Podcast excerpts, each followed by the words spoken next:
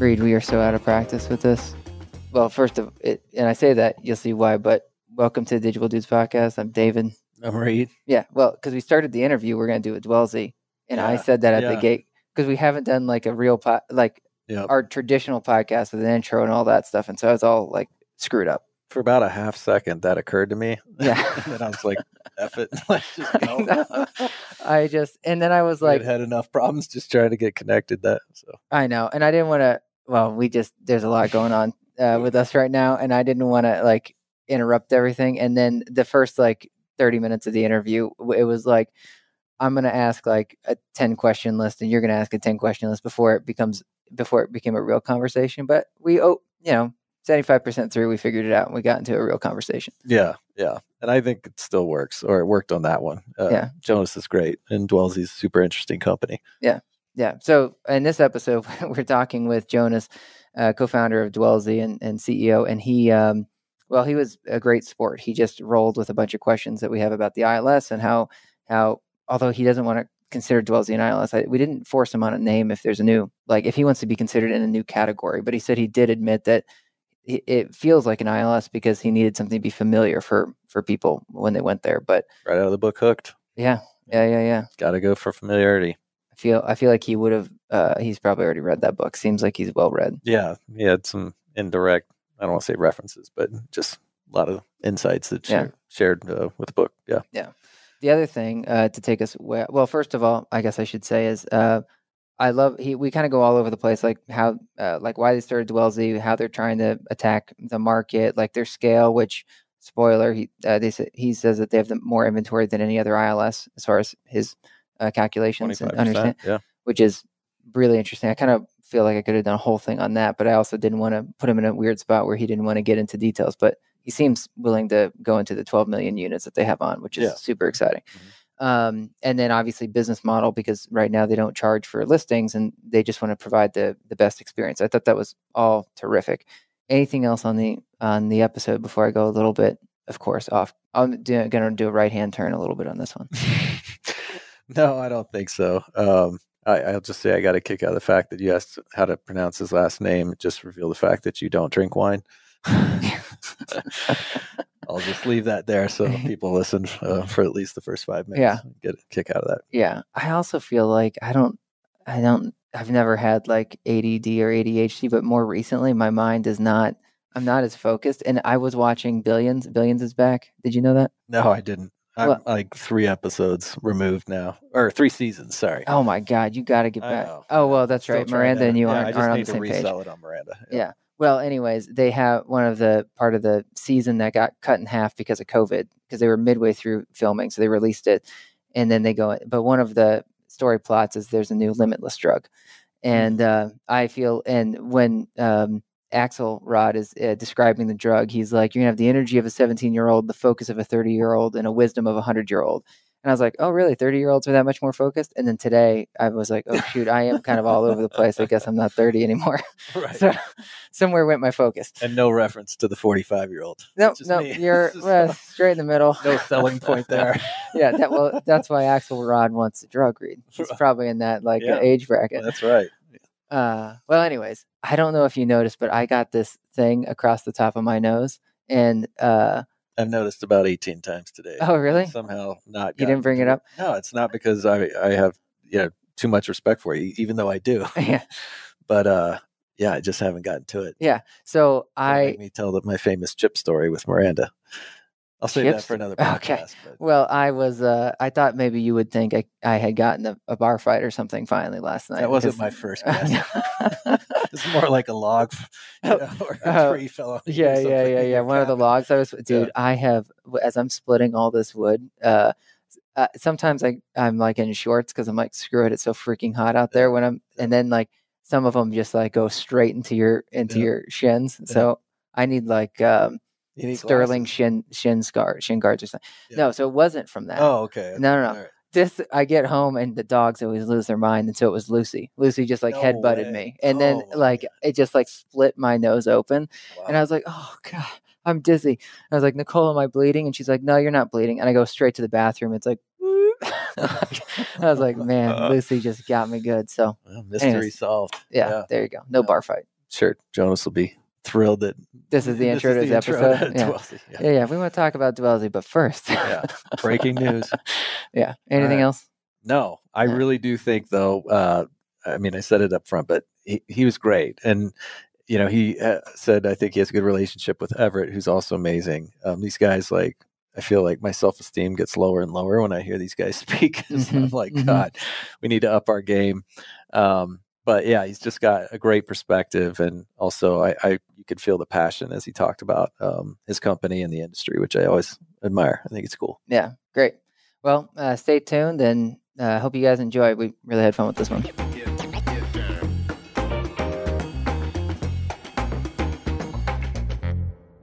All right, welcome to the Digible Dudes podcast. I'm David. I'm Reed. And Reed, today we're here with Jonas Bordo, who is CEO and co founder of Dwellsy. Welcome, Jonas. It's great to be here, guys. Thanks so much for having me. Yeah. Well, I know I sent you a, uh, a synopsis of your own career, uh, which, but instead of me reading off your career back to you, how about you give us a little bit of introduction to you and, uh, you know, uh, what Dwellsy is and, and how you got there? Yeah, absolutely. So I, you know, I'm a I'm a real estate guy, kind of born and bred. I, you know, grew up in the real estate space with family, and uh, you know, ever since then, have, have kind of been on my way back to it. And for the past 15 years, been working in real estate in various capacities. Uh, most recently, before founding Dwellsy, I was running um, centralized operations for Essex Property Trust, which is about 60k units on the West Coast. Um, so you know, I had the chance to really get um, you know detailed understanding of you know how do you how do you run assets and, and units in this in this business. Uh, and that you know led me to the founding of Dwellsy. Uh, I've been doing Dwellsy for about uh, two and a half years now, and um, yeah, that's who I am. Cool. Well, thanks for that. Mhm. Um, shoot, I don't know where I want to go first, but um, you had been out of the. You, you were just saying before we got on air that you had been doing consumer stuff before, and Mhm. you uh, had obviously been in property management before jumping into Dwellsy. And Yeah. you were saying that now you're having to build kind of a two-sided marketplace, although you didn't call it a two-sided marketplace. So walk us through, like in the two and a half years, I'm sure that's flown by, but how, like, what you have, what what Dwellsy has been able to accomplish today, and where you guys Mhm. are at. Yeah, absolutely. So you know, it's very much a two-sided marketplace, um, but a bit of a different take on it. Uh, there's some things that are possible now that wouldn't have been possible a few years ago. Um, you know, so we we very much need to uh, and are building that great consumer experience uh, to allow renters from all across the country to be able to uh, find their next place on Dwellsy, and at the same time offer a great experience to landlords, um, property managers, such that they're able to get their places rented in an incredibly cost efficient, cost efficient and professional way. Um, you know, the, the goal is to allow every renter to find their place and every uh, property manager or landlord to get their place rented. Uh, that's that's what we're building towards. And how how do you answer people about like, oh, Dwellsy, another ILS? You know, why why do we need another ILS? So how do you how do you answer Yeah. that?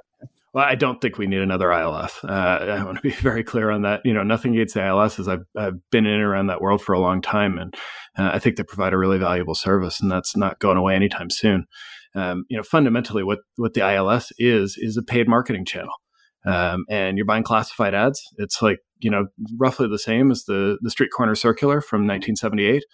Um, you know, it's street corner circular on the internet. Um, and it's been updated for you know current technology. So you know, uh, but it's it's still fundamentally the same, and that's a very useful tool because when you're trying to get your apartments rented, sometimes you need more traffic, and those folks can deliver a lot of traffic in a very directed way, uh, and that's effective. What we're really looking to do is replace what Craigslist used to do, uh, which is provide that steady baseline of traffic uh, for every landlord in the country, and for the moms and pops out there who can't afford the ILSs um, or aren't willing to pay for the ILSs, provide you know everything they need in terms of um, the you know getting their places rented in terms of the exposure that they need.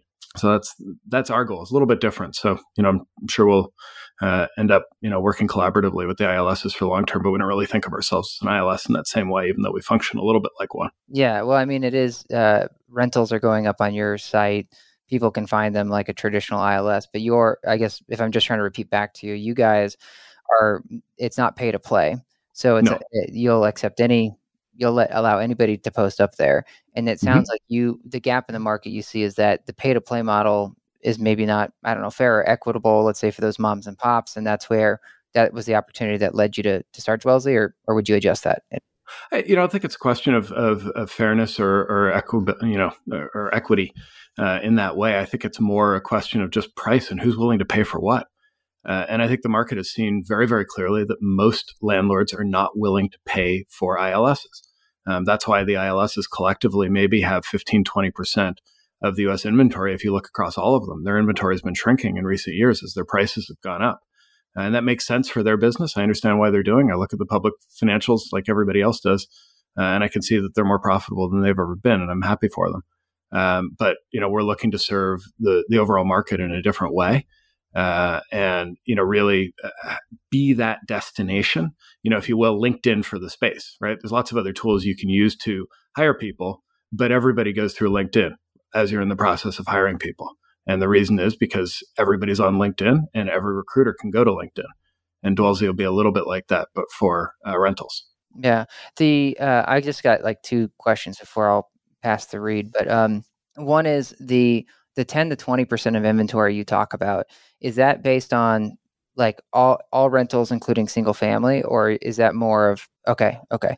Yeah, yeah. If you look at the U.S. rental picture, you know, real ballpark numbers, it's it's one third single family rentals, one third very small format multifamily. We're talking the you know two to six unit buildings, and then the remaining third is multifamily, which is the world that you know I've been uh, most experienced in recently. You all are probably most experienced in.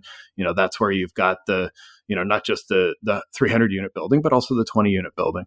Um, and and that area is reasonably well served. Um, but fundamentally, if you're going to you know build something like the ILSs have built, um, you're building an enterprise sales model. There's a reason folks can get away with charging three thousand dollars to list a community on on one of those properties, and you know make sure it shows up uh, on page one every, on every search. Um, you know that's they're built for that scaled multifamily player, and they serve them very well. Um, I've been a client of those, and you know I've gotten you know great leads uh, from those platforms. They make sense for those folks, but they don't necessarily make sense, and they've they've been unable to kind of compete effectively with the yard sign for the individual single family renter or the very small format uh, multifamily. You know, I used to have a three unit building in Chicago, uh, and I rented it on Craigslist back in the day. Now these days, I'd be putting a, a sign in the window and hoping somebody walked by looking for it. Yeah. The, um, I guess this is the second half of that question before my final, but um, uh, second half being of the one third sort of multifamily, like traditional multifamily, as most of us think about. How many of those uh, typically list you think on those major ILSs today? So I'm I'm curious of like when you say 10 to 20 percent of the market, does that mean that basically like two thirds of of the traditional multifamily are on the traditional ILSs, but then one third of those traditional aren't, and then the rest of the two thirds are basically nowhere to be represented? Yeah, so you know, if you look at the large scale multifamily, you have to start segmenting out some some cohorts, um, and you know, thinking about uh, you know what kind of market. If if you're a Class A building in a major market, you're probably listed on one of the ILSs, maybe two, but usually just one. Um, and if you're offering a Class C experience, you know, B minus, C plus, you know, something in that range, then the odds of you listing on one of those uh, platforms is not that high because it's a really tight margin business. Uh, and to be, you know, to use those platforms effectively, you really do need to pay for placement. Um, and you know, being somebody who's showing up on page 17 of the search results at the minimum price offered just to be present um, is not that value creating for the most part. Um, you really need to, uh, you know, in my experience and what I hear from the the landlords that I speak to every day, um, you really need to, you know, pay a little bit more in order to get the value from those platforms. And most of those assets just don't have the budget for that. So, you know, if I were to hazard a guess, I'd say probably half of the large scale multifamily isn't on an ILS at all. Uh, they're doing other things. Um, but if you're looking at the kind of premium class A that, you know, frankly, most vendors in, in this space want to market to and want to reach, uh, you know, those folks are not going to get, um, you know, are, are going to be mostly on the ILSs. Yeah. Okay, cool. Well, the my real last question before I was passing over to Reed was, uh, what kind of scale have uh, whatever numbers you're allowed to share? What kind of scale have yeah. you guys gotten to today?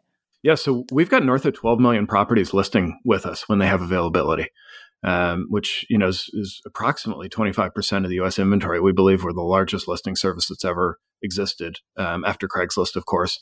Uh, back in the day, you know, I, I think uh, I, have never been able to verify this, but I think Craigslist had 80 to 90% of the U.S. inventory um, on its platform. Um, and you know they're obviously a long way from that today.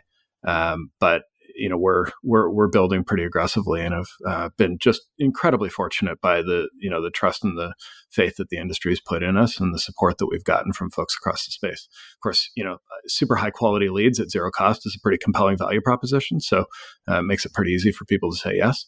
Um, but you know that's that's where we are on that front. And then on the consumer side, um, you know we've grown the consumer audience by about forty percent a month uh, this year. Uh, we're still small and you know far cry from the the big legacy ILSs in terms of traffic, um, but it's building aggressively. And the key for us right now is just managed growth.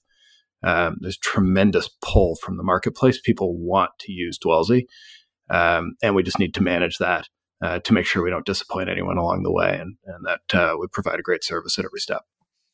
Well, maybe be a good time then to ask what the business model is because I agree it's a super compelling value proposition, you know, to the landlords, and it seems like a great you know experience for the consumer. Um, so how does Dwellsy make money?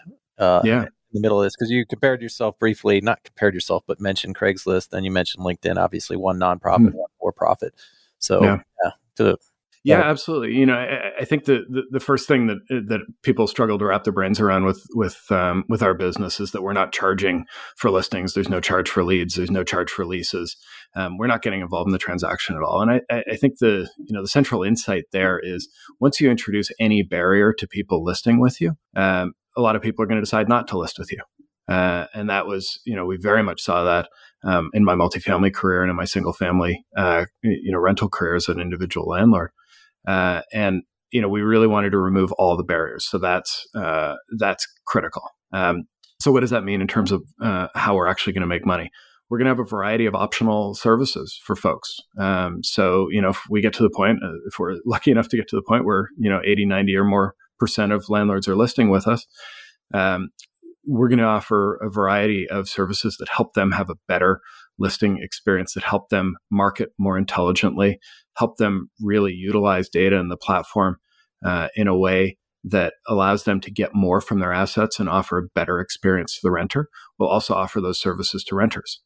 Um, we have a variety of those products uh, that are coming in the market in the next year. Um, but fundamentally, if 5% of the people transacting on the platform pay us something uh, for a value added service, we've got an enormous business. It's tremendously exciting. Yeah, super cool. And I remember you sharing that with us uh, when we first spoke with you. A bit of the Amazon mm-hmm. model, not entirely yeah. though. But, um, are you guys going to be fulfilling the majority of those services and products, or are you kind of securing like strategic partners now?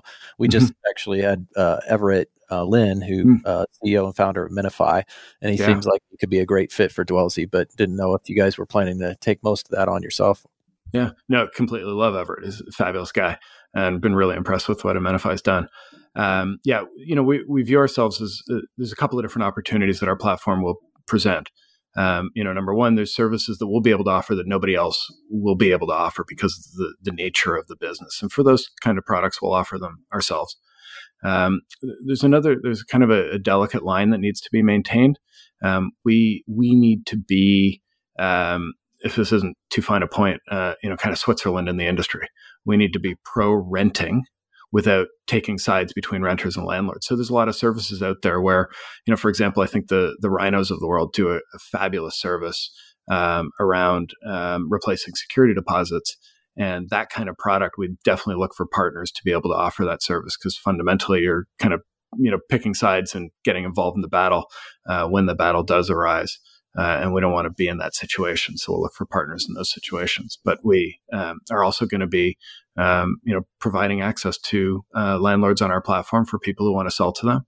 Uh, and to renters for people who want to sell to them as well. Yeah, well, you kind of got in front of my follow up, which was when you look at that pie chart, and not to obsess here about the numbers mm-hmm. or finances. Yeah. How much of that is products and services directed towards consumer versus landlord? As you mentioned, kind of the two opportunities there. Uh, yeah. You have more to sell into theoretically with con- consumer, but obviously it could be more buying power and an easier path forward, like with uh, you know, products and services directed at landlords.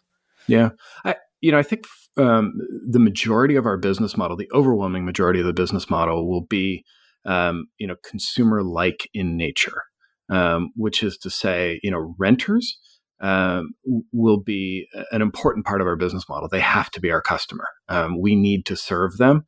Um, you know, one think one of the challenges um, that the ILSs have had is that uh, the landlord is very clearly their customer, the property manager is very clearly their customer, the renter is the product, um, and so uh, in doing that, you know, their their platforms reflect that. And for us, um, the the renter needs to be the customer. Um, so we will have products and services that are, that, that are sold to them, but you know it's not going to be a huge percentage of our overall revenue. I think the biggest percentage of our revenue in the long run will actually be the mom and pop landlords. They need a ton of help uh, to make sure they're you know in the right place and doing great stuff. Uh, and there's a lot of different things that we'd be able to offer them. Um, you know, the institutional scale landlords are pretty well served by a lot of other folks, and I see in that situation us really getting involved in channel partnerships and um, you know doing our best to play well play well with others uh, across the space and you know profit from making introductions and uh, referrals and other things uh, rather than offering direct services to the institutional folks. I think they'll also you know like the like the renters themselves, they'll be a minority of our uh, revenues in the long run. Yeah, well, that makes sense. So next question is around, uh, I guess, competitors. I think you clearly already kind of laid out how you guys are unique, but if this model's as successful as it already seems like it's starting to become, um, would you expect and ultimately welcome competitors like you know um, with Dwellsy? Because we've said that ourselves with our own platform. It's like sometimes that's a good thing, sometimes it's not. Um, and then uh, why hasn't this happened sooner is also a question I have, and that almost takes me back to where when David was first introducing you, uh, and you mentioned you know that you've been in the space for a while. I didn't hear the light bulb moment. I didn't know if it was a slow discovery or realization that there was an opportunity here, or whether it hit you over the head and, or in the middle of the night. Um, but that kind of connects somewhat to what you're expecting if Dwellsy is is successful. Yeah, um, uh, you know, kind of two parts to that. I'll tackle the uh, the competitive piece first. Uh, you know, welcome competition always.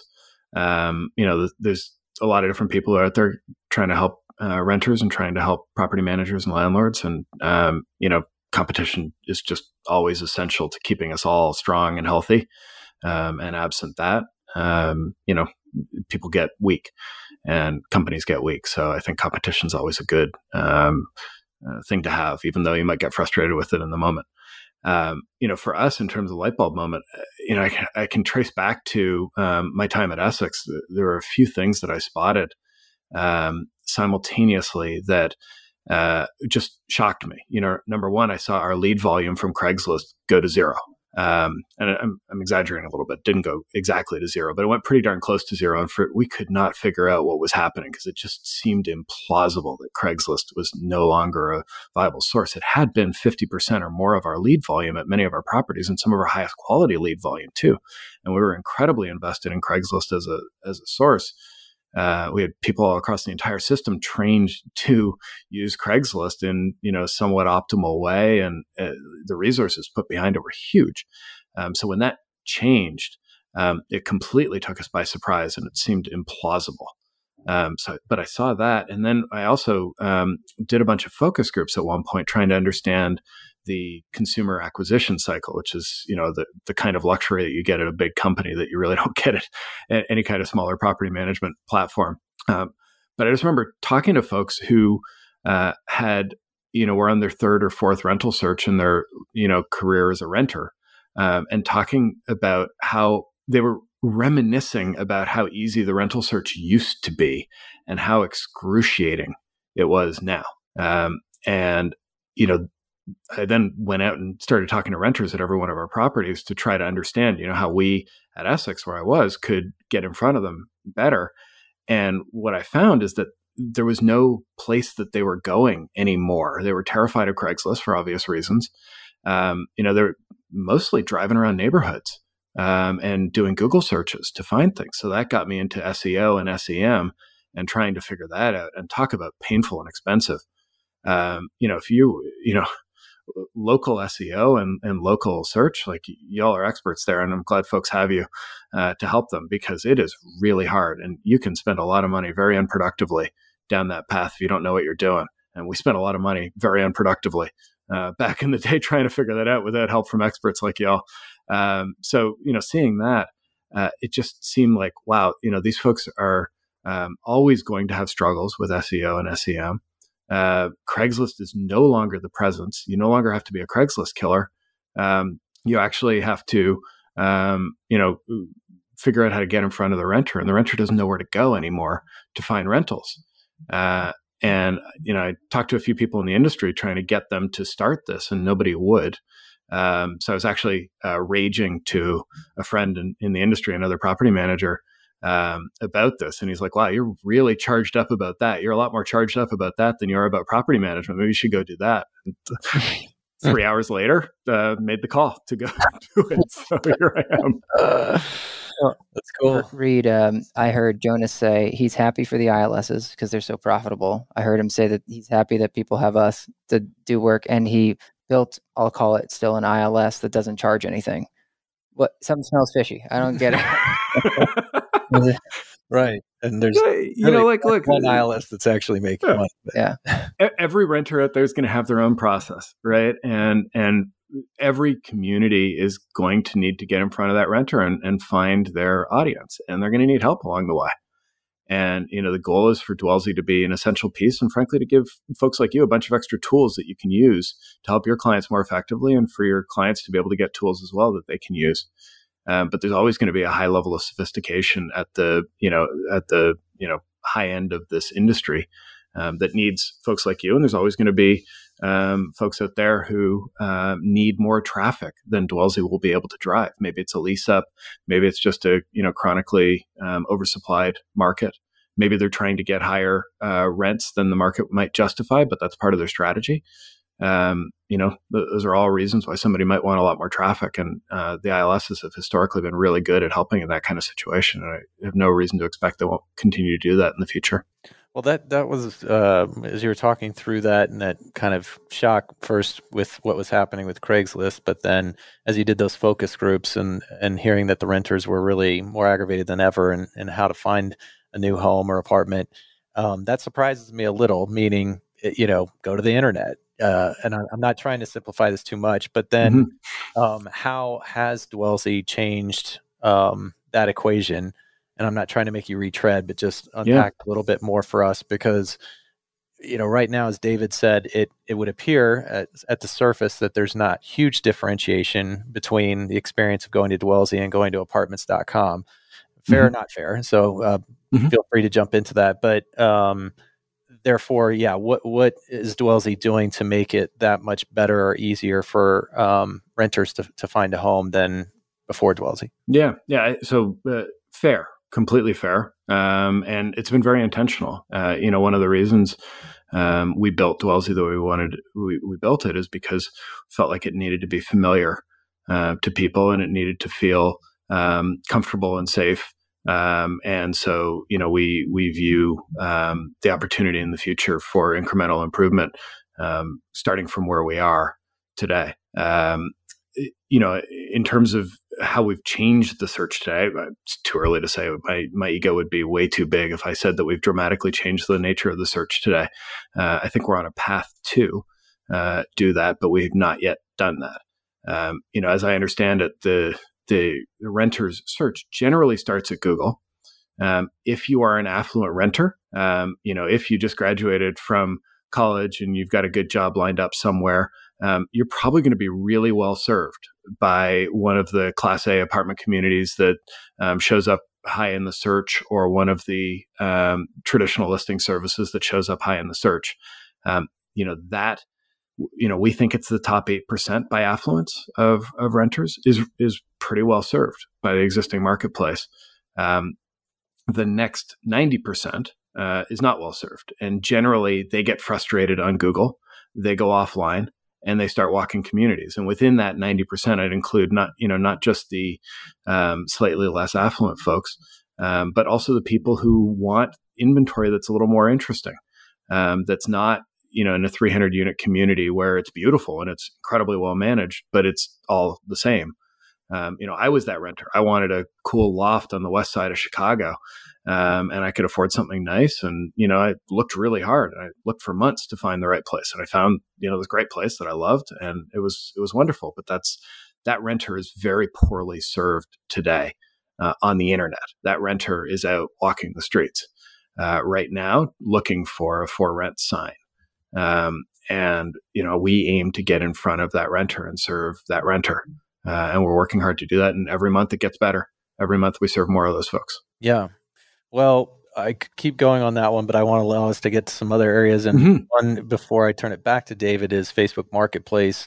Where do you see that uh, what's the relationship there? We we know huge change happened here in early september um, and then eliminating aggregators or the opportunity to just bulk upload, if you will, uh, posts. So uh, yeah. is that uh, an important source of traffic, or um, if you guys? Well, yeah, I'll just let you answer. Yeah, so uh, you know, you all know much more about Facebook Marketplace than than we do. Um, we've not done any work with them. Um, you know, we don't we don't upload uh, Dwellsy listings anywhere. Um, Dwellsy is uh, we don't syndicate our listings to any other platforms. Um, and you know, Facebook Marketplace is not now, nor would I expect it to be in the future, a source of traffic for us. Um, so we've kind of been uh, away from all of the change there, and we haven't, uh, you know, we've heard about it tangentially, but it hasn't been a part of our of our business. Um, you know, obviously Facebook's an enormous platform. Uh, and you know, great service in a lot of different ways, but um, you know, it, it's also challenging um, you know, I know uh, they've had some fraud issues, they've had some fair housing issues, they've had some other um, issues on that platform, and so you know, I think everybody just has to be really careful um, when they're working with it and make sure they're working with it safely. Um, yeah, I totally agree. And it, you know, people have made a lot of comparisons it, to Craigslist. It's the new Craigslist, but it, it, you know, some say a little better quality, some say same same old stuff, just different platform. Um, but you mentioned that you guys don't syndicate anywhere. Uh, I clearly that has to be intentional. So can you talk to us a little bit more about the choice not to syndicate any listings? Is that all an SEO play, or is there other reasons that you guys? Uh, and I think maybe you just got at it a little bit as far as why you wouldn't want to be or decided not to be a part of a Facebook Marketplace. But any other commentary there as far as the decision not to syndicate? Your yeah, you know, I think the the traditional rationale for syndicating is because you're selling leads. And so if you can find a more efficient, you know, if you can get somebody to your platform for five bucks, um, and then you know sell their lead for 15 to a property manager then you want to syndicate the heck out of your content. You know if that's your business model then you should share your content everywhere. That's not our business model. We want the renter to have an exceptional experience. We want the landlord to have a high quality lead um, that helps them get their place rented. Um, you know we don't want um, to generate low quality traffic. We don't want to um, take what is you know incredibly valuable um, asset that we've worked hard to build, which is our relationship with our landlords um, and with property managers who list with us, and make that subject to the whims of another platform that we can't control that m- might do totally great stuff with that content, but might also not. Um, so I'd rather be able to um, you know look that property manager in the eye and let them know that you know we're they can trust that you know what they see on Dwellsy is is the experience that they're going to have, and that we can control the experience for the renter, so they know if they're going through Dwellsy, um, it's a high quality, um, high trust experience for them as well. Yeah, cool. Makes sense. Well, Dave and I do this to each other. I'll say I got one more question, and then he'll we'll ask you 18 and then I'll wait. Uh, but my final one for now is uh, what's the tipping point, if you don't mind sharing, um, as far as when those products will start to be released, or are they already starting to be released as far as the monetization? Because Facebook itself, everybody you know knows, uh, did not open up to, you know or create an ad platform for whatever seven, ten years. you know, et cetera. And there's a lot of businesses that that take that approach. So, are you guys uh, already releasing products, or is that uh, something that we should expect in 2022, 2023? Uh, we're definitely already releasing products. Um, we are, um, you know, a little like Facebook. Actually, was talking to somebody the other day who compared us to Facebook, which I thought was very generous because uh, I don't think we're quite as sexy as they were um, at this, you know, two and a half years into their development. Um, but the, um, the, you know, the first products are out there. We have an instant text alert product for renters um, that helps them be first in to find out about a rental and potentially first to see it and first to uh, apply, which, as we all know in this industry, makes a huge difference between getting the place and not getting the place, particularly when you're dealing with that long tail inventory, that unusual inventory. Um, so that's one of our first products. Um, we've uh, just started experimenting with advertising on the site. Uh, you know, you get up to serving a few million page views a month, and you know it starts to be interesting. Um, so we're experimenting there. We've also experimenting with some early partnerships with some uh, major brands where we uh, know we can drive traffic to them, either on the renter side or the landlord side. Um, so we're in the you know kind of experimentation phase on the revenue uh, front, um, and we will continue to introduce products over the course of you know the coming years ahead. Uh, but you know the focus initially was on you know we wanted to have a great supply um, experience for renters when they came on the platform and be able to do some things that uh, you know haven't really been able people haven't really been able to do before. You know we're, we're maniacal about um, trust and safety on our platform and we call a lot of listings um, that we see out there on other sites that we just don't know if they're legit or not. They're probably legit but there's enough fraud in the space that you know we want to be really careful and really safe um, we're also maniacal about availability. We don't show stale units if we can prevent it in any way, shape, or form. And you know, I know as a multifamily manager, I wanted my stale units shown um, because it drove traffic, and it wasn't necessarily high quality traffic, but the site teams liked it uh, because somebody came in asking about, oh, you know, has this unit that's facing the pool available? No, but I've got this one, you know, that's across from the, you know, trash bins. You might be interested in it um, you know, it gives them a chance to show that harder to rent unit. Uh, but for the renter, that's not a great experience, and it's also you know relatively lower odds of getting something rented. Um, so you know we are pretty aggressive on that, and we knew we needed really deep supply to be able to offer that experience. Um, so you know we we focused on that early on, and now for the past year, you know, 2021 really for us has been about um, onboarding renters, and we've really focused hard on that and have grown uh, from you know standing start at the beginning of the year to you know as I mentioned you know forty percent per month, um, serving millions of pages a month now. It's it's pretty exciting. And Jonas, I heard um, well the first product sounded like it would be something a consumer would pay for, like the mm-hmm. the early text yeah. alert. So how what are you what what are you experimenting with for a cost model there, and how hard is it to get someone to say, "I'll put in my credit card for a two dollar charge so you can text me first or whatever it is." Yeah. Um, you know, we're experimenting, uh, and it's uh, you know, it's, a bunch of our early products are have never existed before, and that's an example of them. Um, so, anytime you're offering a new product that has never been available before, it's um, a challenge to get consumers used to the idea of it. Um, but we've definitely been uh, getting people signing up for it and putting in their credit card and and buying it. We, we're experimenting with different pricing on it. Um, is it five bucks a month? Is it you know one price for a year? um, you know what's what's the right approach we've tried a few different things we'll keep trying things on that um, yeah that's you know one of the fun things about being a startup is you can try lots of different stuff and see what sticks yeah well that's cool because uh, well that you're actually trying to monetize part of that side but that does those microtransactions just I told you, I think before we start, I, I don't envy you trying to get into hitting consumers. I think Reed would have more fun there than me, but the microtransactions Reed has talked many times about before. Um, I had a, a, good idea. Which part? Microtransactions yes, generally. Microtransactions. I'm yeah. a big believer. Yeah. Yeah. Me too. Um, and you've brought up high, higher quality leads on Dwellsy a couple different times. So what? Why do you think that is? That, well, first of all, what what data could you give the audience about why you think your leads are higher quality, and then why do you think they are higher quality? Yeah, so you know we're we're built for the ground up to provide a really high experience, a really high quality experience for everybody involved, um, and you know that has a couple of different benefits, and and also a, a really rigorous trust infrastructure. So um, there's a few things that um, others uh, haven't done, and then a few things that just collectively nobody's ever done before. Um, so you know, first it's pure organic search. The renter finds what they are looking for, nothing else. There's no paid placement. Um, they're not looking at the latest lease up every time they do a search, even though they're not, you know, even though they're looking for that loft on the west side of Chicago and, you know, they're seeing the lease up in Elgin, you know, that's not uh, what they're looking for.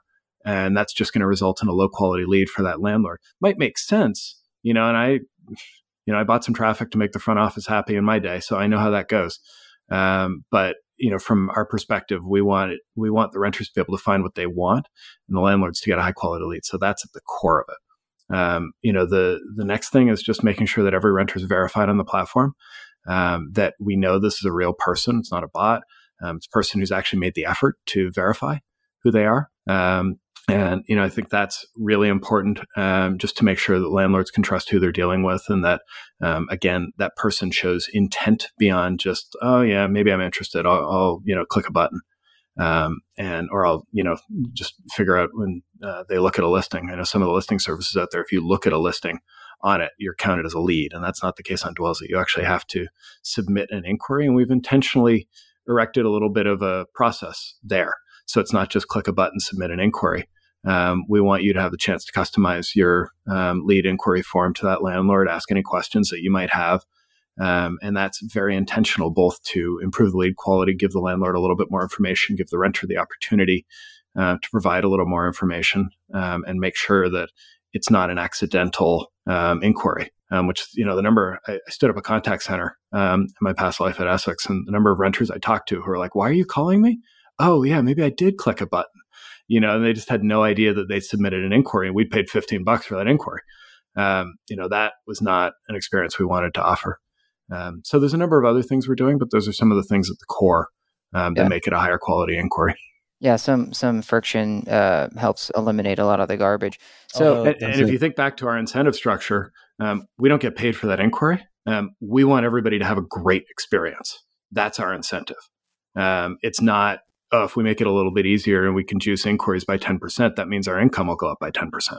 Different, different, different structure.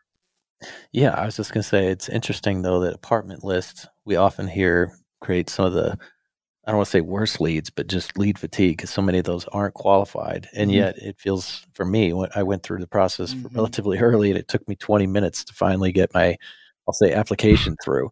And so you'd think that they would have the most qualified, but maybe, you know, a big part of this is the paid versus organic traffic. I mean, it's just one piece of the equation, but maybe it's a bigger part than I realized.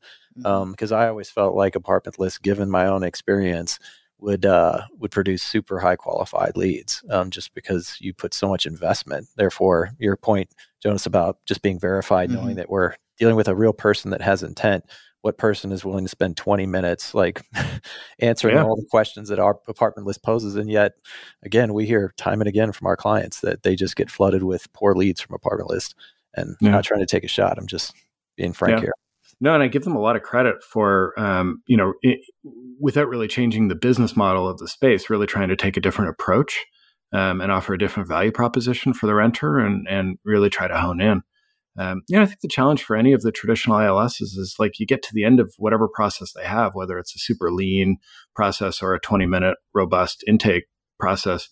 And it's kind of all the same stuff. It's like a selection of large scale multifamily.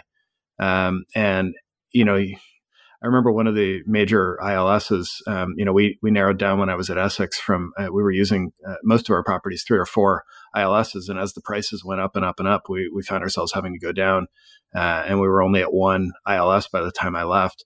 Uh, most of our properties, except you know a couple of problem uh, properties or lease ups where we were on multiples, um, and one of the ILSs left our inventory on theirs for nine months. Um, under the theory that we were negotiating an extension. We weren't. Um, but they left it up there. And I, I remember having a conversation with my sales rep at a conference and it's like, well, why are we still up? He's like, well, he had a drink or two. Um, said, well, we actually need your inventory. You know, you guys have great stuff and you help us get to a level of um, inventory in your markets that gives the renter enough uh, to look at to stay interested. Um, and I was like, well, you know, I'll, I'll, give you my inventory for free uh, if you want to leave it up there. Um, and it came down the next week. Strategic error on my part, but yeah, yeah.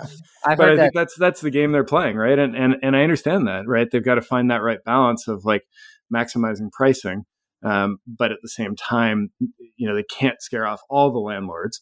They have to have that balance between price and supply. But if you're a renter going through that process and you get to the end of it, and you just see a collection of big multifamily assets that are all similar in, in many ways, um, you know, the odds of them being able to fulfill your needs at that point are relatively low. Yeah, I've heard that same uh, anecdote from multiple companies where they pull their stuff and it's left up. And I always thought of it like in billboard advertising when they have overage, that it's just like, uh, because I think some of it is the negotiation play to say, yeah. like, well, do you really want us to turn this off? But I think sometimes, as big as these companies are, they're not as automated about pulling stuff down as need be. So someone has to take effort to actually discontinue right. something. And it's like, I'm busy, don't want to. And next thing you know, it's been nine months. So um, yeah. I, I wanted to go uh, quickly back to the, you mentioned it sounded like, so you've monetized some of the consumers and you're also testing some B2B monetization. And it sounded like uh, some is just probably programmatic advertising hitting the site, but some of it sounded like you may have some sort of something to help drive traffic to certain property management companies if they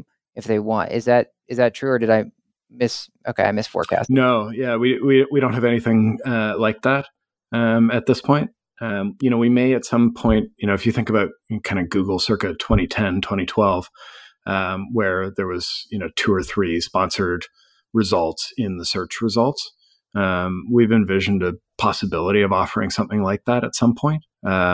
Uh, you know, but uh, you know, kind of reserving judgment on whether that makes sense. I think the core uh, of the value proposition for renters is that they need to be able to find what they're looking for and have an experience that's driven by them, not the other way around. Um, so uh, we never want the advertising to get in the way of that. But you know, will there be an opportunity for a lease up to you know buy a sponsored listing at some point? I w- I wouldn't rule that out. Yeah, well, uh, don't you're about to wind Reed up and set him off because uh, I think we did a prior podcast episode on like if we built an ILS, what would it look like? And he was just like, rip the Google model. What you know? Why would you do anything differently? Um, but they seem to have figured a few things out. Yeah, yeah. Um, going to the, you mentioned a, a, lot of what you focus on seems to be the small landlord, uh, at least for your, your this conversation, and those unique units, and not the typical 300 unit building or whatever. How do you? How can you? So how have you gotten to the scale that you have with the 12 million units that you're talking about, and and in particular, a lot of it is these smaller mom and pop landlords because you don't have the sales team that to get it. They may not have the integrations to pull you to send you the inventory, and yeah, a lot of that seems like, well, wouldn't the other of I- has already taken their inventory, like a Zillow or something, which is uh, also kind of a unique bird to me. But mm-hmm. um, yeah, just talk us how you've gotten to that scale, and that may help yeah. help me just I don't know visualize this whole thing and how you plan to continue to yeah. go to market. Uh, you know, I just uh, want to start by being very clear. We love the multifamily world. Uh, our renters love the multifamily world. Um, they're getting great um, leads through our platform. Um, and the reason I, I, really want to make a point there is is that um, it, it's not that they are more than or less than. It's that the the renter who's out there. And I remember so clearly, you know, back to the contact center experience, and I, I took hundreds of calls sitting on the contact center desk, and you know, participating in the training of of our contact center agents and everything. And the number of callers I talked to who were, you know, just think about the Bay Area, you know, I remember this one gentleman I talked to sticks with me who was considering a single family rental in Fremont, considering our two bedroom place in San Mateo, which is like 40 miles away from Fremont, or considering a walk up in San Francisco. And that is not an unusual renter spectrum of decisions. And, you know, he maybe I'll be closer to family, maybe I'll be closer to home, maybe I'll be closer to um, my work, maybe I'll live with roommates, maybe I won't um, renters consider the full spectrum. And I think that anybody who's going to serve them needs to have the full spectrum of rental opportunities for them in one place. Um, so, you know, really important to have multifamily as part of that picture, as well as uh, the single family and the and the small format multifamily as well. Um, you know, as I think about how we've uh, onboarded um, listings onto the platform, you know, first and foremost, you got to understand how the system works and and work within it. Uh, that's been core to our uh, platform. We've been fortunate to have great partnerships with the major property management software companies um, and gotten those integrations in place quickly uh, and been able to make it so that um, either we've gotten all of their inventory um, from their uh, underlying customers or uh, it's a simple one click for customers to um, add their listings to Dwellsy. Um, and then I've just I've talked to I've talked to a lot of people. I, I, ran the numbers the other day. I think I've talked to over 2,100 property managers in the last two years. I've done over 2,100 uh, calls with folks just asking them to list with Dwellsy. Um, you know, and you know sometimes it takes people a little while to get used to the idea, uh, but at the end of the day, it's free, high quality leads, so it doesn't take that much time to get used to it. Uh, I've only uh, I've only gotten one no so far. Uh, you know, there's still a lot of people I'm working on, but only one now. Those are pretty good odds. Yeah. I, I was going to ask the other half if David wasn't about to, but so you help us understand how you got all the inventory, but how are you growing renters at 40%? Um, is it a shotgun approach? Is it, you know, more prescriptive? Like, is there certain geographies that you're, you're really uh, seeing a lot of momentum on and then kind of letting it organically build from there? But if you're not using any paid search tactics, um, it, yeah, it just begs the question, how are you able to grow the renter side as uh, quickly as you have? Um, we are, you know, we are experimenting with all different channels. Uh, so we're experimenting with paid search and paid oh, social, right. um, and you know, seeing what it means to acquire people through those platforms. Um, you know, we have a full, robust content management, uh, content uh, marketing strategy, um, social media strategy. Um, you know, and, and, we've probably been a little too scattershot. Um, you could say that, but uh, we've also experimented with a lot of different channels and been surprised at times by what has worked and what hasn't. And you know, things that didn't seem to be working turned out to be contributing in different ways often. Um, so we've tried a lot of different things, and you know, it's just kind of the the cumulative building of all of those things. I, I will say, you know, one huge advantage that we have that I didn't have when I was a property manager is we're a national player. Um, you know, we we learned early on that highly geographically targeted marketing is very expensive. Um, so, you know, it was an early decision to be national in scope. Uh, the original hypothesis was that we should try this in a couple of markets, but the reality of the large scale property managers and the property management software companies is they are not local. Um, they usually span at minimum two, three, four markets or more. Um, and so it it just made sense for us with you know very quickly developing nationwide inventory um, and uh, the realization that national campaigns were dramatically cheaper um, to just do that. Um, but we're constantly managing the balance between organic and uh, paid acquisition. And we always want to make sure that we're um, attentive to the organic growing because fundamentally that's the foundation um, that we where we need to be successful in the long run. Sure. Well, um, that'll lead me then to the demographics. And you said there's a broad spectrum. I think you already pointed that out, but um, you know, McDonald's marketing to the to the kids, right? so for Dwellsy, have have you put much focus on college? You know, uh, colleges, young younger, uh, you know, the millennials, etc., whatever, um, to try and get them introduced to the brand, and had much success with that. Or uh, you mentioned geographically we can't concentrate, but what about demographically? Um, how you guys have been thinking about it? Yeah, you know, within within the constraints of of you know fair housing, um, right. which is always in mind. Uh, yeah, exactly. Reed was um, trying to catch know. you. He was about to turn you in. he used like a, a podcast and a forty five minute interview so that he could uh, get to that, and you yeah. you sailed yeah. over. You'd hear the freaking waste hear, of time. You'd hear the siren go off. yeah.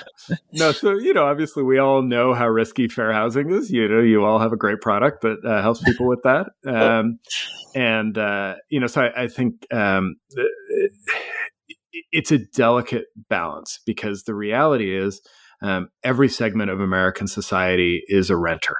Um, you know, in general, people who are younger tend to rent at a higher velocity rate. They just move more often, um, and so um, you know, uh, you know, we were chatting before the the conversation. I mentioned we were on the Millennial Money podcast. Like, it's a great audience for us to be in front of uh, because those folks are in kind of peak renting years um, and they're moving frequently um, and they're thinking about new markets and you know it's a, it's a great audience to be in front of.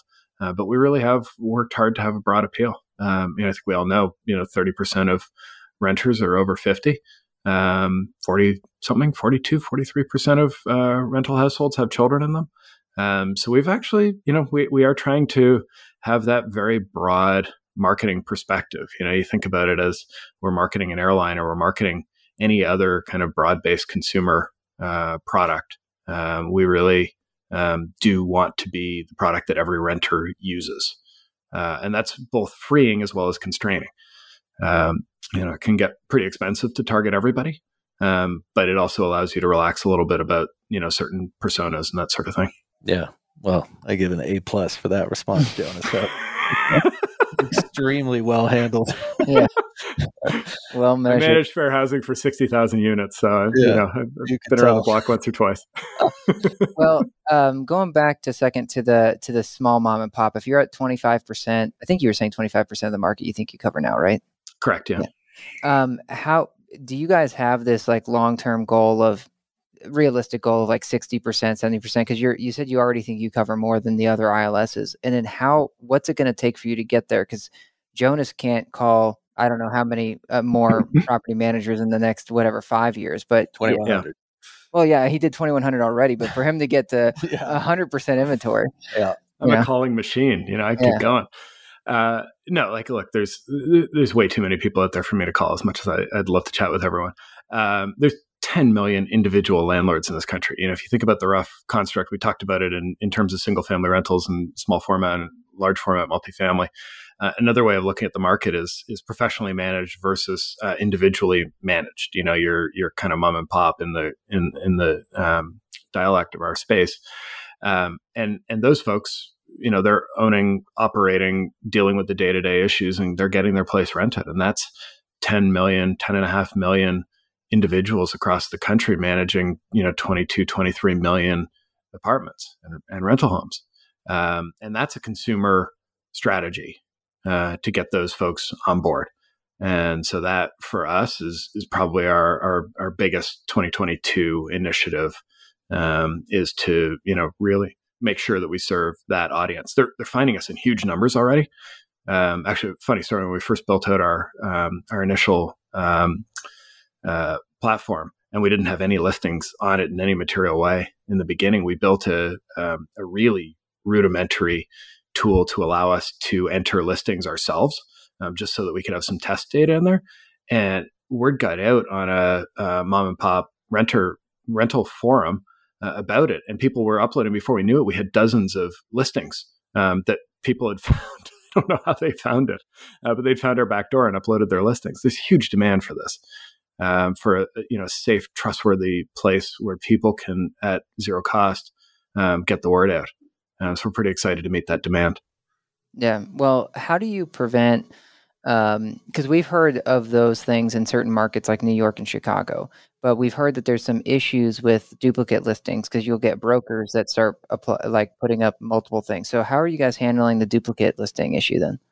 Yeah, uh, my my product team would kill me if I went into all the details on that because uh, there's some rocket science involved. Um, but you know, duplicate listings are an enormous problem in the space. Um, you know, I think the the brokers can provide a wonderful service um, in the right circumstance, um, but when when they're listing the same property, you know, 250 times in Chicago, uh, drives us a little bit bonkers.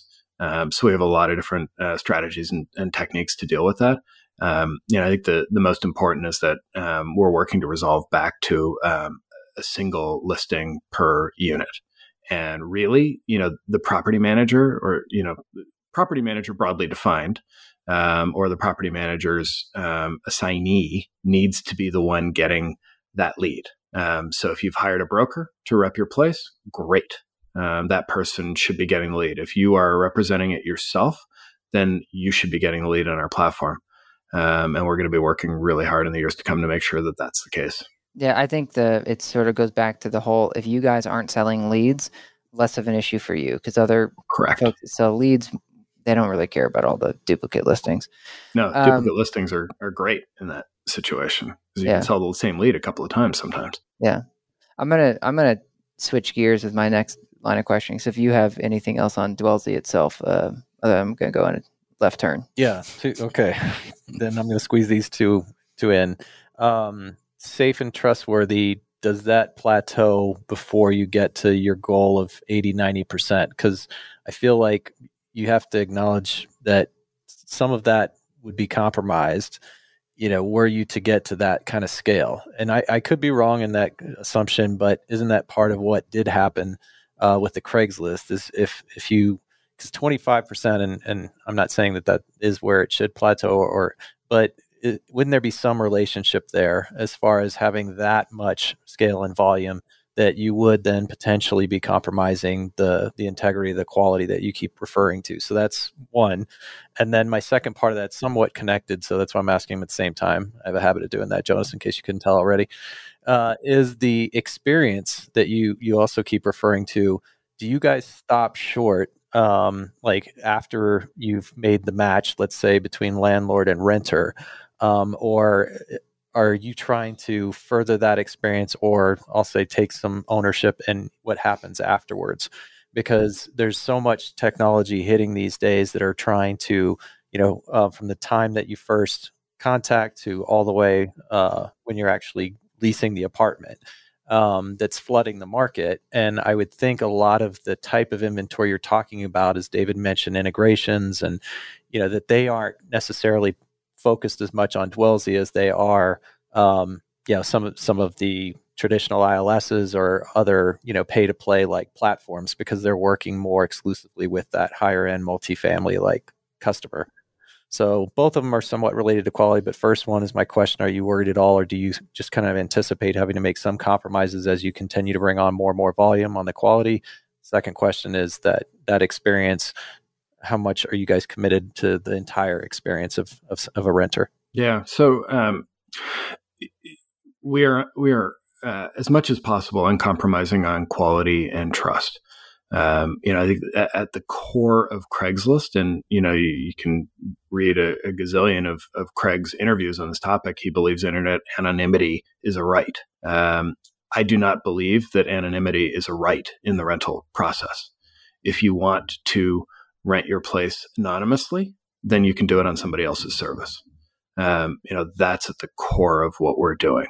Um, we are facilitating the connection between human beings who know who each other is. Um, and we're taking a wide variety of steps to make sure that it's real people dealing with real people. Um, and as a result of that, there are going to be some folks who won't want to list their property uh, on Dwellsy. And so, you know, when you talk about getting to 80, 90%, um, the 10 or 15% of people will miss will be those folks. Um, not that there isn't space to provide some spacing. I don't know that every landlord wants to have their personal cell phone um, out on the internet associated with the listing, but there's ways to work around that while still assuring that the landlord is who they say they are. Um, and same goes for the renters. Um, so, a hot take.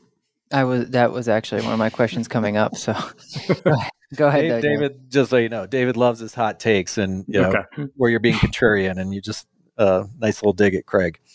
Uh, you know, look, like, you know, I, I, yeah, guys I, built a behemoth, and yeah, you know, yeah. like that is a that is a huge um, that that is a, a, huge and important question. Is like how important is anonymity, and what's the trade off between anonymity and fraud? Mm-hmm. And we are very clear that our perspective is we are going to minimize fraud, have a very safe platform, and we're going to give up anonymity um, on uh, in that pursuit. Mm-hmm. Um, so from a from a fraud standpoint, I, I believe we'll be able to stick to our um, our guns there without you know really um, sacrificing too much, but that will be a challenge. Um, that you know, well, the fraudsters are endlessly creative, uh, so we'll always have to work to uh, make sure that uh, we we we keep the platform safe. In, in, terms of pushing up into the property manager's operations, um, we do not want to be in the property management software business. It's a great business. I have tremendous respect for the Yardis, the Entratas, the AppFolios, all of those folks who are great at doing that. Man, that's hard work. Um, and each property manager builds their business around the way that they think it's best to serve their renters and within the context of the property management software that they have chosen and the options that that property management software uh, provides them with and we have the utmost respect for those professionals doing their jobs in their way. We have no interest in trying to go into that space. Uh, we think there's lots of great work and opportunity in in uh, you know making the match between renters and landlords up front, um, and then handing it off uh, to those folks to be able to offer the great service that they have the potential to offer uh, to those renters um, from there on out, and to run their business the way they want to run their business. Cool. Oh, well, hard left turn. Here we go. Well, he started with hot take. So, uh, Jonas, this whole conversation that you had over a beer or whatever with another property manager that said you're so passionate you should go do this. Uh, I imagine there were some other hot takes in there. So, pick one or two of those that you're willing to share, but things that you you just feel like the industry gets wrong or that you're contrarian about. You know, I goodness, it, it's hard to know where to start on that one. Um, you know, I've been around this industry for a bunch of different years, and there's a lot of uh, different things I really love about it. You know, I think the the biggest opportunity that the industry as a whole has is to really follow the uh, consumer product um, direction that our society has gone in, and recognize that the renter is used to buying things and be served as a consumer. And I think there's a lot of money to be made, to be blunt, by serving that need and by serving that uh, consumer in the way they want to be served. And I think, frankly, the multifamily world is the best set up to do that. They've got the best infrastructure and the best ability to do that. And I think they need to stop looking at what they've got as commodity uh, and start recognizing that they can offer a uniquely wonderful experience to that renter and go out and do that. And I think that's a completely missed opportunity that most people are not going after today feel like Reed's about to bust out his consumerization. Uh, You're the one that said, let's make it into a podcast. Yeah. well, here we well, are. I'll come back for that one. We can chat.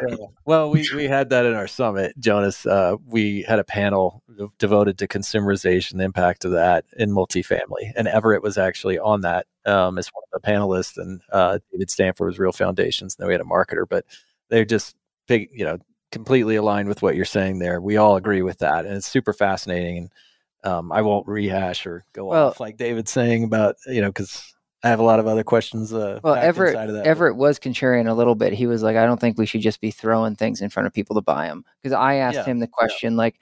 Well, if someone uh, goes to lease an apartment, why not then sell them a moving company mm-hmm. or whatever? Mm-hmm. And and he was like, well, I don't think you need to do that. And I, he had to go because it was uh, he was late. But I I just sort of disagree. It's back to uh, um, Jonas is hitting a lot of trusted source. He's like, people want trusted source that feels safe, that feels whatever. And as a consumer, I don't want to. I move rarely. In fact, I've never taken the step to hire a moving company because I don't have the best impression. So someone was like, "This is my go-to moving company. You should do it, and you're going to get five hundred dollars off." I'd be like, "All right."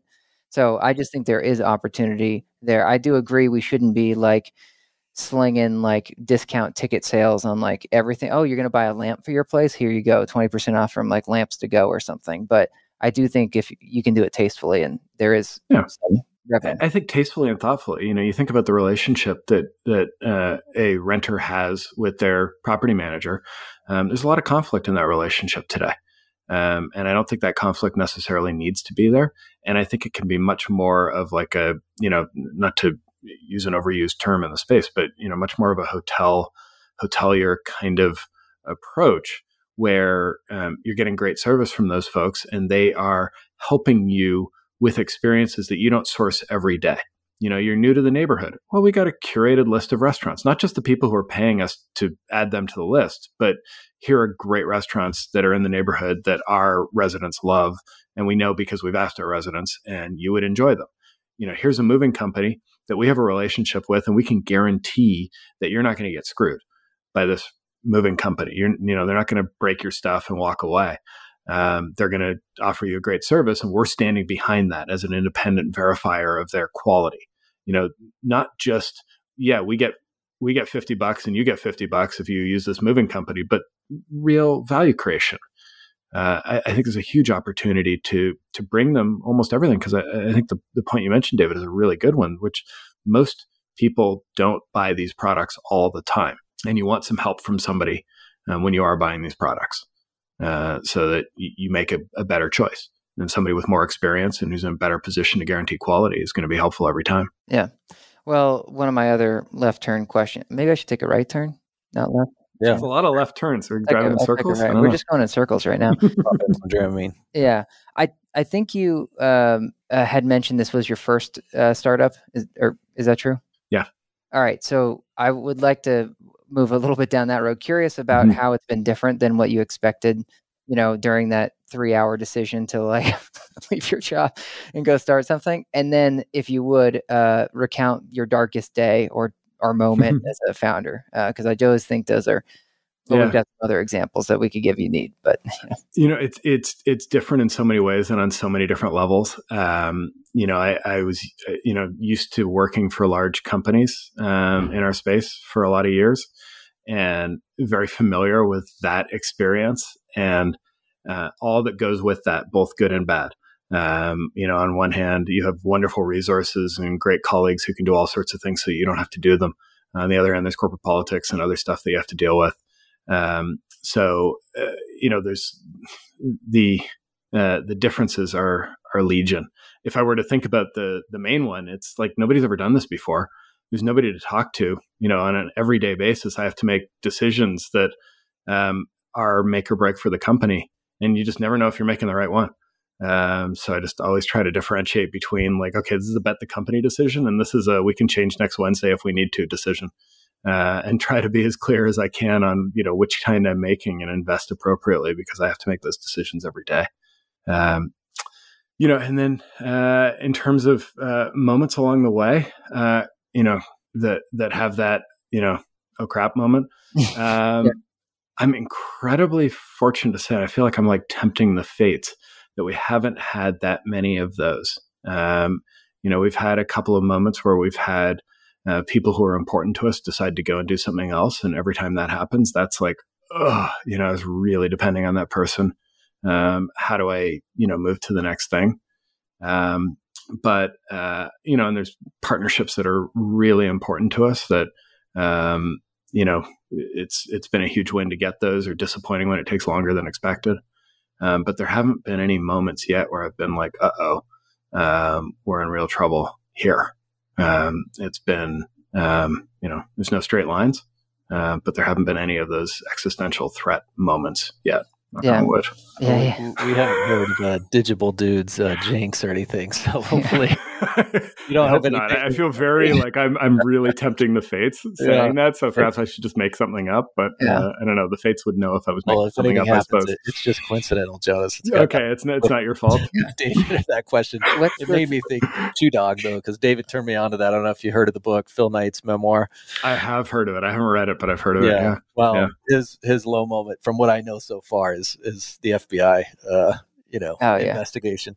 So yeah. as long as that that hasn't happened yet, no, we've stayed clean. Uh, yeah, nothing, nothing like that. Uh, it would be kind of fun far. to be so culturally impacted that we have like a in in Sandlot, the movie, do your movie referencing oh, yeah. for this. But uh, isn't it like the Great Bambino Curse or something? Yeah, that they talk about. Yeah, we need we need one of those. yeah, they have no Billy Goat Curse uh, for the Cubs. Yeah. yeah. Although I guess they they did win a World Series in the last ten years, so yeah, it's over. But yeah. Well, that's uh, yeah, that is fortunate. I think it's different because, uh, or at least fortunate, even though what you're doing is so hard, the two-sided marketplace. It's uh, even though although it's free, so but it's still a two-sided marketplace to me. Uh, you don't have you're not over relying on something. So like when when Abodo first launched, one of their big you know killer features was the first integration with with Facebook Marketplace. Mm-hmm. If Facebook Marketplace had turned them off, all of a sudden that would have been death for them at that time, right? Yep.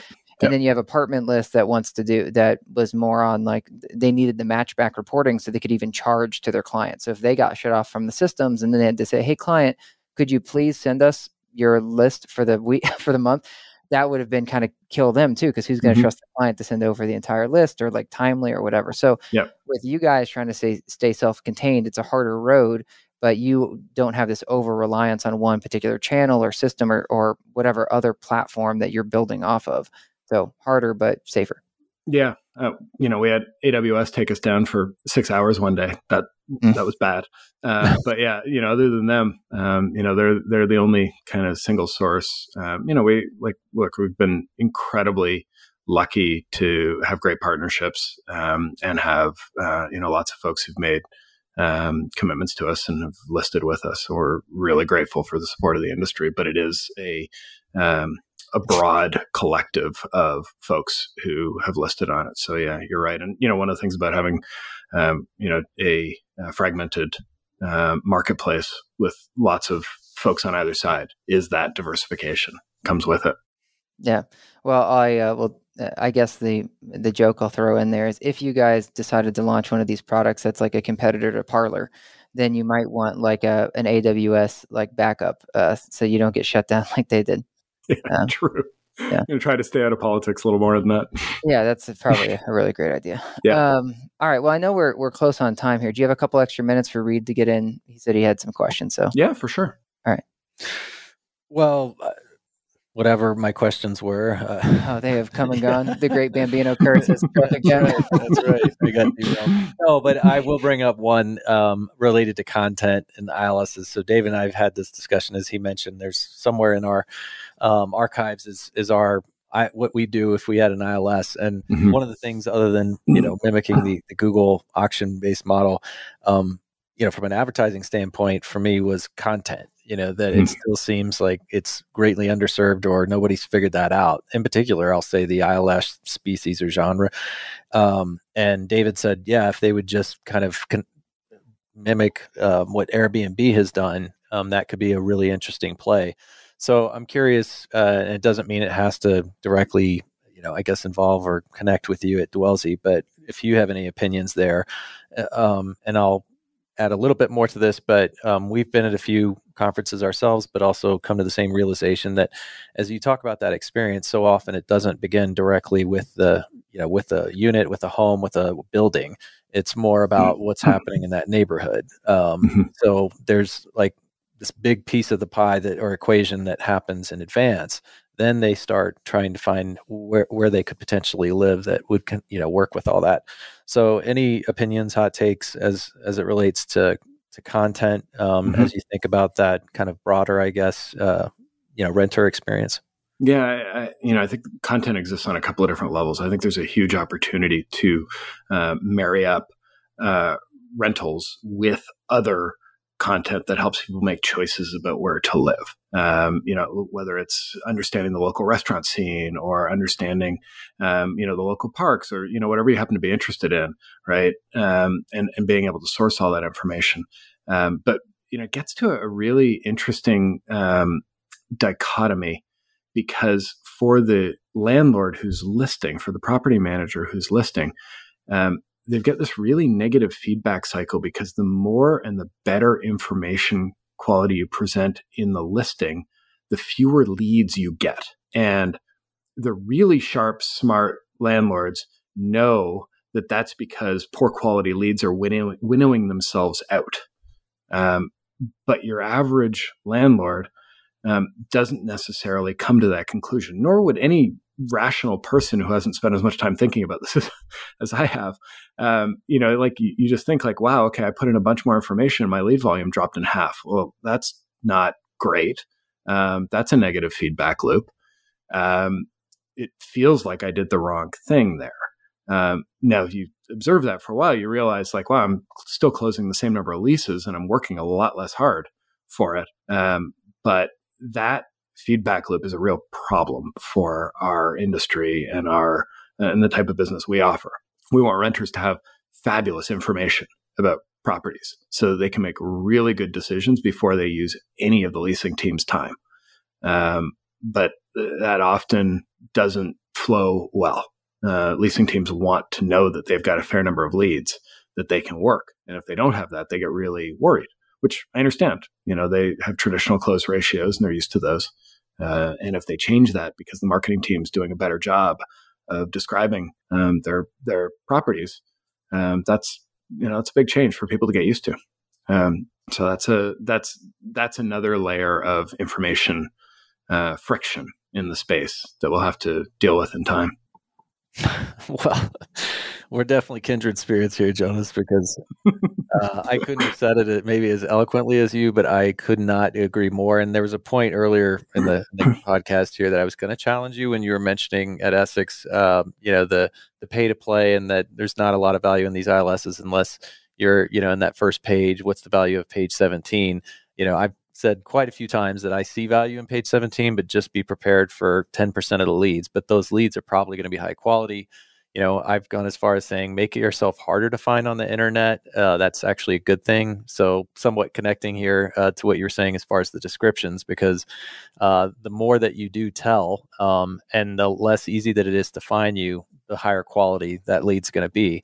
And I was glad to hear actually uh, a, a, friend of ours at Greystar, Melissa Robbins. Um, she she's been great, um, kind of advisor almost to us.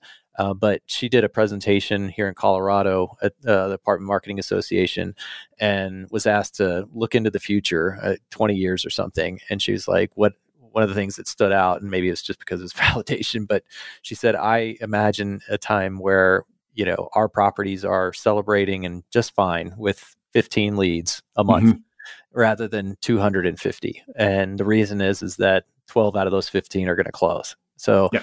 Um, yeah, just totally on the same page there. Yeah.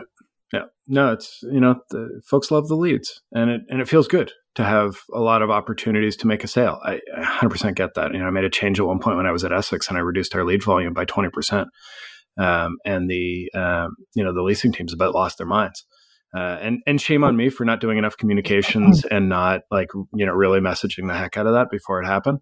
Um, I, I, definitely could have done a better job of that. Um, but it was it was bad for a month or two uh, before they finally realized, like, hey, we're still getting our leasing done, and we all have a little bit more time now.